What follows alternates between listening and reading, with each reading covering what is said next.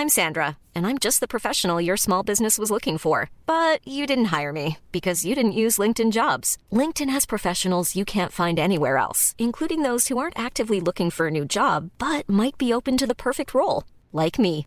In a given month, over 70% of LinkedIn users don't visit other leading job sites. So if you're not looking on LinkedIn, you'll miss out on great candidates like Sandra. Start hiring professionals like a professional. Post your free job on linkedin.com/people today.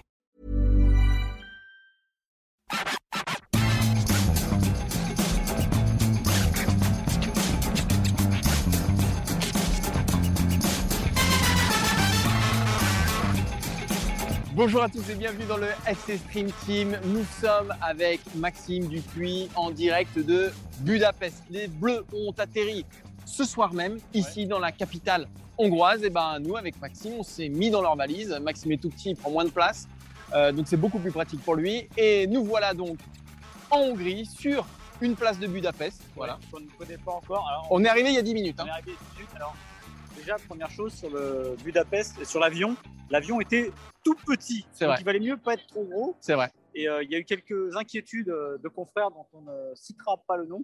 Je veux dire juste qu'ils bossent dans un grand journal national. Exactement, et qui ont, ils ont eu une petite suée. Donc nous voilà à Budapest. Pour ceux qui regardent la vidéo, bah, vous verrez qu'il y a un joli décor derrière nous. Et pour ceux qui écoutent le podcast, eh ben, c'est pas grave parce que ce qui compte, c'est ce que raconte Maxime. Voilà, hein, on va dire c'est comme alors, ça. Et qu'est-ce que je vais raconter? Alors déjà, on vous prévient, vous le savez, vous en avez pris l'habitude à la fin de cette émission, il y aura évidemment la minute MPP avec un resserrement au niveau du classement général. C'est un match à deux qui est exceptionnel, je vous en dis pas plus. Ouais, là, c'est du Dijon-Nîmes. Ah, c'est du Dijon, mais- Dijon-Nîmes. hein. C'est pas du Dijon euh, qui est à 10 points de Nîmes, tu vois. Non, c'est vrai, c'est vrai, exactement. Euh, donc on va parler de quoi Évidemment, on va parler euh, des Bleus et on va revenir évidemment sur ce France-Allemagne. Et on a eu envie de parler de- d'Antoine Griezmann parce qu'Antoine Griezmann, c'était finalement le plus discret des trois de devant dans un rôle qui lui sied bien, mais qui rappelle un peu ses débuts de tournoi un peu timides. Alors on va se poser la question de savoir si Griezmann a réussi son match hier ou si bah, il est juste encore en train de monter en puissance parce qu'on ne doute pas une seconde monte en puissance. Non, on n'a aucun doute. Euh, ensuite, on parlera de, la, bah, de ce qui s'est passé avec Benjamin Pavard. Aujourd'hui, bah, il y a eu un entraînement au centre euh, d'entraînement du Bayern Munich. On est allé les voir. Benjamin Pavard était là. Il s'est euh, décrassé comme tout le monde. Mais on se posera la question est-ce que l'équipe de France a pris la bonne décision en ne sortant pas du terrain Benjamin Pavard, qui s'est quand même pris un sacré coup de genou? Et bah, Maxime, on terminera avec euh, les Allemands qui l'ont un peu mauvaise, qui nous la jouent un peu Belgique. Eh oui, c'est marrant. Et justement, Jo- Joshua Kimmich n'a pas tellement aimé euh, la prestation de cette équipe de France. Il ne s'est pas dérangé pour le dire. Et la question qui est derrière ça et sous la- euh, en, en latence, et moi que j'ai aussi ressenti sur les réseaux sociaux aujourd'hui, c'est que cette équipe de France, en dehors des frontières, elle est peut-être en train un peu d'agacer tout le monde parce que justement, c'est une machine à déjouer, c'est une machine à tout bloquer. Et évidemment, c'est assez frustrant pour les adversaires. Donc, on a l'impression qu'elle est en train de.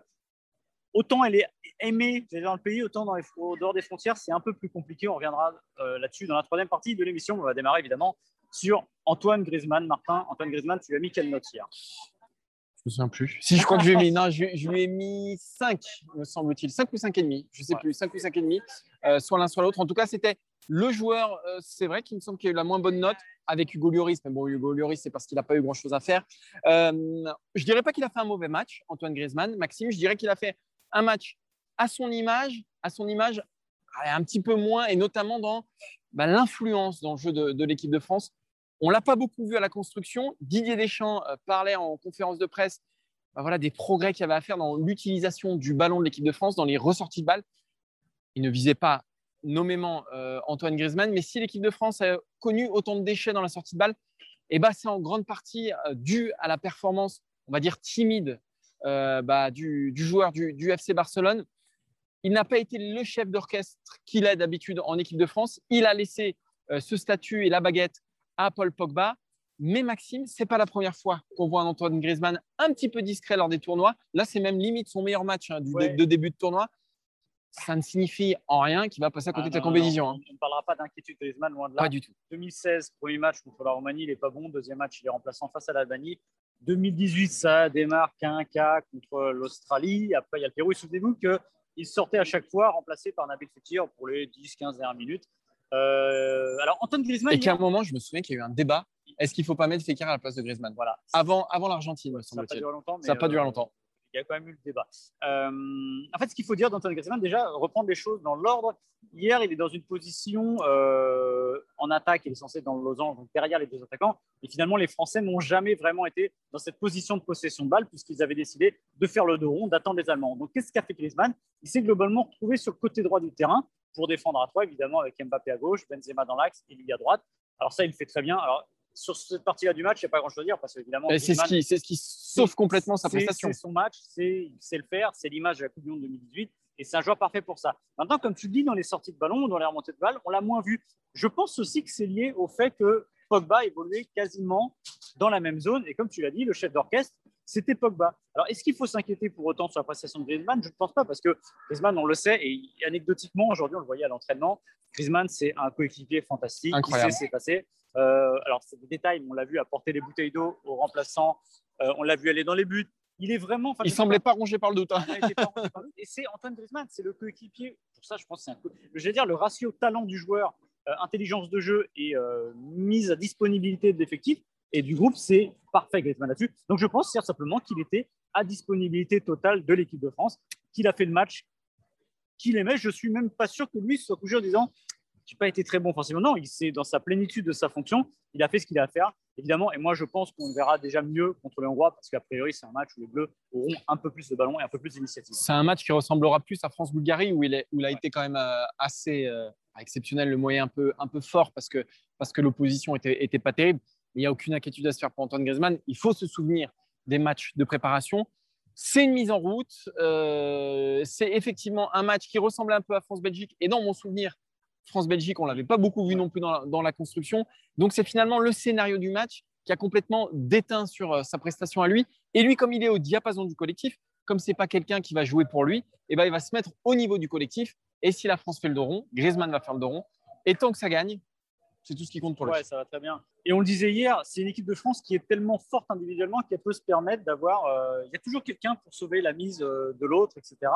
Hier, c'était Pogba qui était formidable face à, à, l'Allemagne, eh ben, Griezmann il s'est mis au diapason de dire je vais faire le job et assurer euh, défensivement, faire mon job. Et encore une fois, je pense que sur ce match-là, c'était vraiment le Griezmann dont cette équipe avait besoin tout simplement. Il a rempli son job à merveille.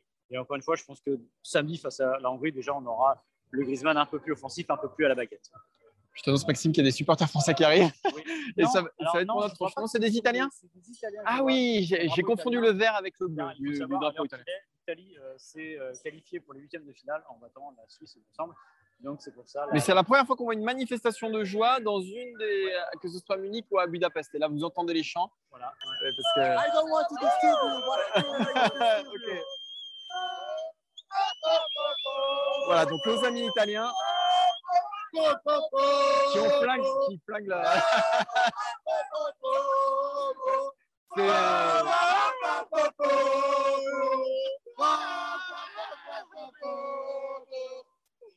Great, great guys. Et viva, viva Italia. Hein. C'est comme ça qu'on dit Viva Italien, Maxime Je suis pas sûr. j'ai confondu l'espagnol, l'italien, j'ai fait, j'ai fait allemand première langue. Voilà, donc nos amis italiens qui nous ont rendu visite. Hein, c'est les, euh, j'ai envie de dire, c'est les joies du direct, Maxime. Euh, et on va aborder le deuxième sujet et Benjamin Pavard qui a terminé le match face à l'Allemagne malgré le gros coup de genou qu'il a pris en pleine face, euh, malgré le vrai choc, hein, puisqu'il est resté quelques minutes quand même euh, au sol. On va se poser cette question est-ce que l'équipe de France a pris la bonne décision? Est-ce qu'elle a pris la juste décision en bah, continuant à faire confiance à Benjamin Pavard sur cette fin de match? Ce qu'on va dire d'abord, c'est qu'on a vu aujourd'hui Benjamin Pavard à l'entraînement de l'équipe de France faire un petit décrassage en compagnie d'autres euh, titulaires qui semblaient tout à fait euh, aptes, qui était, tout, qui était plutôt bien. Et Raphaël Varane aussi a donné des nouvelles rassurantes. Hein, oui, Raphaël Varane a parlé justement parce que Raphaël Varane, en plus, joue de son côté euh, Benjamin Pavard. Il a expliqué ce qui s'est passé hier. En gros, pour ceux qui ne l'ont pas vu, s'il y en a encore qui n'ont pas vu, Benjamin Pavard a pris une Harald Schumacher, on va dire sans malice, mais il en a pris une belle. Il était KO. Raphaël Varane a raconté qu'il est tout de suite allé le voir, que le staff évidemment est arrivé, le staff médical, et qu'il a ressenti aussi qu'il n'était pas au top et qu'il saignait du nez, et donc il avait pris un énorme choc. Et il l'a regardé, il a expliqué qu'il est resté à ses côtés et qu'il l'a surveillé, on va dire, sur la reprise du match. Maintenant, la question, c'est de savoir bah, est-ce qu'il faut laisser un joueur sur le terrain quand il se passe ce genre d'incident? Euh, La FIFPro aujourd'hui s'en est émue en disant bah, en gros, le protocole commotion, il en est où? Et c'est vrai que dans le football, il ne faut pas se mentir, On est en retard par rapport au On est en retard. Et moi, je veux dire, alors, je, n'ai aucun doute sur le, travail de l'équipe de France et du staff médical, parce que, évidemment, déjà, je ne suis pas médecin et ce sont des gens très sérieux qui ont fait leurs preuves, il n'y a pas de problème. Mais c'est vrai que moi, ce qui m'étonne, et ce n'est pas seulement l'équipe de France, je m'étonne qu'il n'y ait pas quelqu'un de l'UFA qui soit là pour aussi jauger de ça. Parce qu'un joueur, euh, pas forcément, euh, on le sait, il vient de prendre un carton. Alors, il y a des protocoles, il voit, ils arrivent à voir sûrement, regardez le joueur, comment il est. Mais ce serait bien qu'il y ait quelqu'un de neutre qui puisse dire lui, il est apte, lui, il n'est pas apte à continuer. Euh, souviens-toi de l'image de Matuidi en demi-finale de la Coupe du Monde qui a fait beaucoup rire. Il était complètement dans le vague. Cette image qu'on avait vue notamment à la télé en gros plan, bah, c'est pas très drôle au fond parce que le joueur à ce moment-là, on ne sait pas comment il va. Et c'est vrai que c'est quelque chose de compliqué et on a vraiment beaucoup, beaucoup, beaucoup de retard sur ces protocoles-là. Parce qu'en plus, de toute façon, c'est quelque chose, bah, c'est pas comme une jambe cassée, ça se voit pas. C'est à l'intérieur et même pour la distance et savoir s'il peut sortir du protocole, s'il va bien, il faut du temps, donc c'est quand même un problème très compliqué à aborder. Ce que nous a dit le stade de l'équipe de France, c'est qu'il avait passé une bonne nuit, c'est qu'il se sentait bien, donc voilà, ils ont tenu à rassurer. Il y a une charte hein, qui a été euh, éditée pour euh, l'euro, pour euh, justement ce protocole de commotion que, je vais vous lire, et vous allez voir qu'il y a un flou, et, il y a une interprétation possible, et c'est pour ça qu'il n'est pas sorti hier, tout simplement. Donc cette charte nous dit, si un joueur d'une équipe est soupçonné d'avoir une commotion cérébrale, il sera immédiatement sorti du terrain, que ce soit à l'entraînement ou en match. Soupçonné, voilà. Donc, soupçonné, euh, il n'y a rien de scientifique là-dedans, euh, c'est très compliqué. Et donc, l'équipe de France et le médecin de l'équipe de France a estimé que Benjamin Pavard ne souffrait pas de commotion, il saignait du nez, mais il n'a pas perdu connaissance. Donc voilà, c'est sur ces, euh, on va dire, sur ces éléments-là que se sont basés le staff de l'équipe de France. Et c'est pour ça que Benjamin Pavard est resté sur le terrain. Est-ce que c'était la bonne décision ou non? Euh, Voilà, on, on, vous a donné en tout cas tous les éléments qu'on a en notre euh, position. On va dire que oui, encore une fois, on fait confiance au staff médical, mais c'est vrai que tu l'as dit, ce flou-là, bah, il n'est pas rempli par, euh, par l'UFA. C'est-à-dire que je pense qu'il devrait y avoir un service médical qui est aussi là, dans ces conditions-là, pour checker, pour donner son go ou, non, tout simplement. Parce que on pourrait des fois avoir des gens qui disent bah non, il faut le laisser sur le terrain, ou le joueur qui dit bah, on fonce, on continue. Donc, c'est pas évident euh, à gérer. Et comme on l'a dit, par rapport au sport américain notamment, qui beaucoup, alors le sport américain, euh, soit l'NBA ou le américain, maintenant, on n'a plus du tout cette façon de faire. Et c'est euh, dès qu'il y a un mini, un mini doute, on coupe, euh, on coupe, on sort le joueur du terrain. Et voilà, là, il y a des supporters qui viennent. Vous avez sûrement entendu. Si vous nous voyez, vous savez qu'ils sont passés derrière nous. Sinon, vous les entendez. Quelqu'un, a priori, c'était un Hongrois. Hongrie, à mon avis, ça veut dire. Hongrie, je. Ah, je ne veux pas m'avancer, mais je crois que ça veut dire Hongrie, on passe au dernier sujet On passe au dernier sujet. Euh, on a voulu réagir sur euh, les déclarations des Allemands après la, défaite face à la France. Les déclarations notamment de Joshua Kimmich. Euh, Kimmich. Ah, bah, c'est Kimmich. il a passé trois jours en Allemagne, je peux dire que le mec, il fait. Ah, c'est Joshua Kimmich. Ah voilà. donc Joshua Kimmich qui a déclaré après la rencontre Je dirais que nous n'avons pas été la plus mauvaise équipe, nous avons dominé le match et nous prenons un but très malheureux. Euh, des deux côtés, il y, a, il, y avait, il y a eu relativement peu d'occasions. Nous aurions mérité un but. Nous n'étions pas la plus mauvaise équipe. Voilà ce qu'a dit euh, Joshua Kimmich. Alors, Maxime, ça dit quelque chose quand même de cette équipe. Ça nous rappelle des souvenirs. Alors, en moins, alors, en moins euh, on va dire, offensifs que les Belges quand ils ont perdu face à la France à la demi-finale de la Coupe du Monde. Mais on ressent cette même frustration, ce même fond un peu aigre euh, de, des vaincus de l'équipe de France quand il y a un scénario tel qu'il s'est présenté euh, hier. Oui, parce que nous n'étions pas la plus mauvaise des deux équipes. Euh, ça ne veut pas dire qu'il avait la meilleure. S'il avait avancé, que c'est un joueur très intelligent en plus, Kimmich, donc il n'y a pas de problème. oui, mais après, on peut se dire qu'après une défaite comme ça, bon, il y a des choses qui remontent et qui. Oui, ouais, mais ce que je veux dire, c'est nous n'étions pas la plus mauvaise. il a deux doigts à dire qu'ils avaient la meilleure équipe, et là, quand même, je pense qu'il va un peu loin. oui, oui, bah, ça dit quelque chose. Ça dit de la, quelque chose de la frustration dire qu'inspire cette équipe de France. Exactement. on peut se mettre à la place des Allemands. Vous vous retrouvez avec le ballon. Et c'est une discussion que j'ai eue plusieurs fois sur les réseaux sociaux aujourd'hui, sur un papier que j'ai écrit en disant que l'équipe de France est passée maître dans l'art de faire déjouer l'adversaire. On m'a dit faire déjouer, vous exagérez. Les Allemands ont eu le ballon 60% du temps. Euh, les Français ont tiré qu'une fois, enfin cadré. Et c'est un but contre son camp. Oui, mais est-ce que dans ce match-là, vous qui nous écoutez, qui nous regardez, avez eu l'impression que l'équipe de France était mise en danger mais non, franchement, c'est ça qui est terrible. C'est qu'on a cette impression.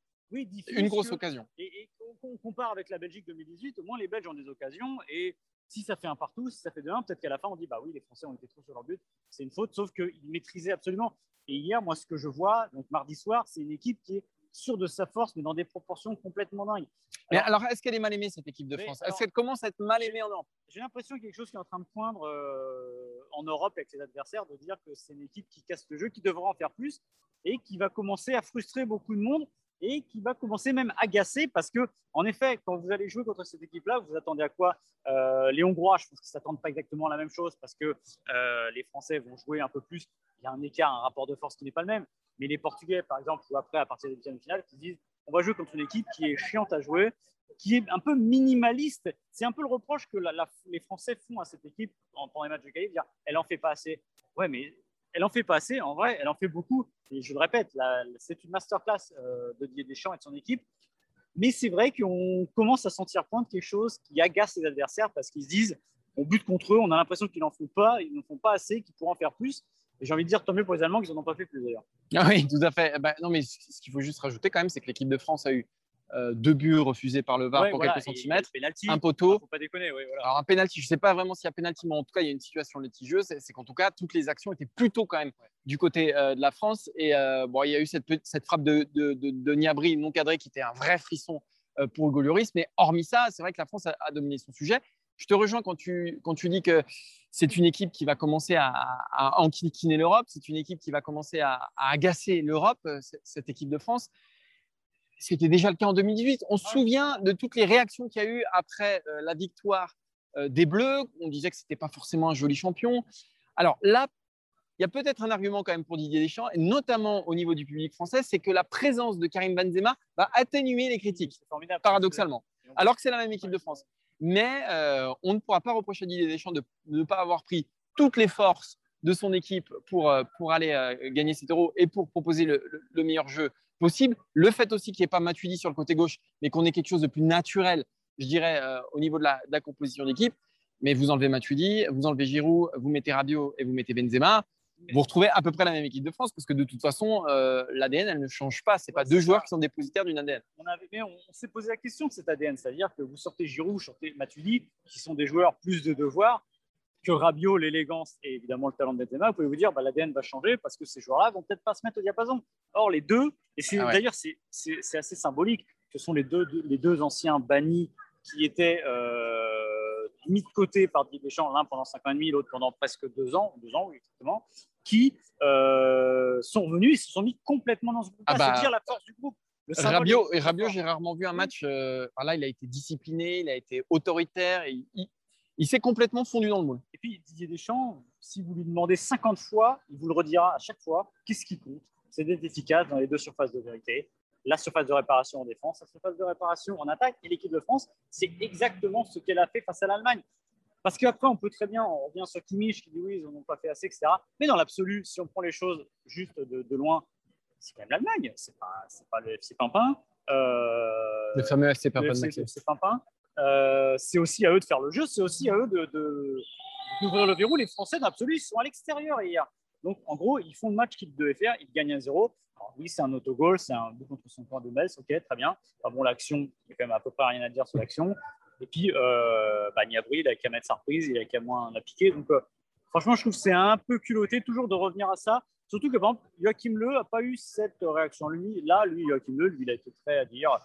Il a dit que son équipe n'avait pas démérité mais que les Bleus avaient fait ce qu'ils avaient à faire. Donc voilà, moi je pense que c'est plus ça. L'Allemagne devrait plutôt se servir de ce match-là pour construire plutôt que de se dire on n'était pas la moins mauvaise, etc. Parce que l'équipe de France était quand même largement meilleure euh, sur ce match. On ne peut pas dire le contraire dans la maîtrise. Maxime, on va passer à la partie que tu n'aimes pas. Ouais. À la partie que tu détestes. Bah alors ouais. Ah, bah oui, Maxime. Bon. Bon, bon, déjà, on va faire un petit bilan. MPP, euh, donc les, les, pronos. Si vous nous suivez, vous commencez à avoir l'habitude de cette petite pastille de fin d'émission. Alors, ça s'est pas très bien passé aujourd'hui. Euh, un peu mieux pour toi que pour moi, parce que moi, c'est trois mauvais résultats. Donc, je, reste à 111 et Maxime à 112. Donc, là, il est devenu le roi du monde pour un point. Là, il bah s'est mis à me chambrer, à courir dans Budapest. T'es une buse, t'es une buse, pour un point. grâce à l'Italie, parce que j'avais donné l'Italie 1-0, c'est 2-0, euh, je crois que c'est ça. On ne va pas vous mentir, on n'a pas vu le match. Je crois qu'il y a eu 3-0 même, euh, Maxime, me semble-t-il. Voilà, voilà, me semble-t-il. Pas de regret alors.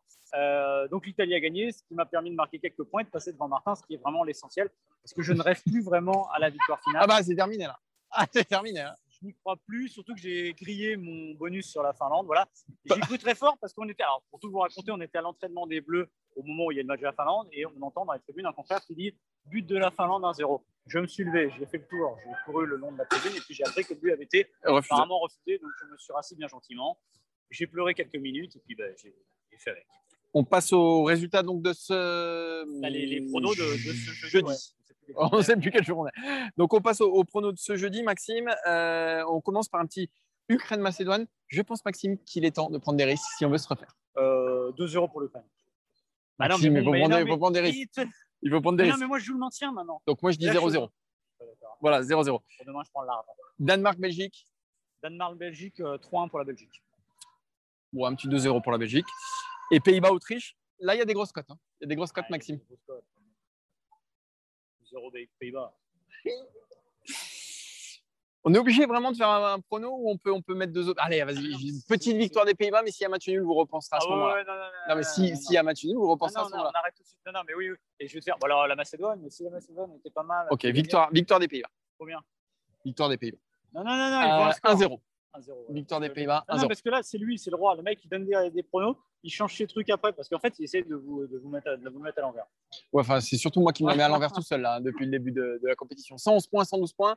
N'est pas loin d'être les canards boiteux de notre ligue. Si vous voulez la rejoindre, il n'est pas trop tard. combien Euh, je sais pas. Je sais Tu pas. peux le voir en. Ouais, je peux le voir, mais je peux pas le voir. Non, je Ah peux oui, pas le voir.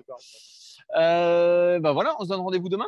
On se donne rendez-vous demain. euh, ouais, on se donne rendez-vous demain. Sachez qu'il y aura une conférence de presse de l'équipe de France avec Lucas Hernandez à la mi-journée et on enregistrera notre podcast cette fois nous en journée, donc vers Oui. les 17h. Donc euh, si vous allez euh, sur votre appli préférée de podcast, vous aurez nos bobines, euh, au moins nos voix vers les 18h environ. euh, Et voilà. si vous êtes à Budapest, faites-nous signe. Ah oui, Comme oui, ça, oui, vous pourrez signe. participer à l'émission. Faites-nous signe d'ailleurs, ça pourrait être drôle si vous êtes là parce qu'on pourrait se retrouver quelque part et même vous faire parler, pourquoi pas. Exactement. Voilà. On se donne rendez-vous demain, du coup. Ouais. Et puis, euh, bonne soirée à tous. Et rendez-vous demain pour un nouveau numéro UFC Stream Team. Salut Ciao.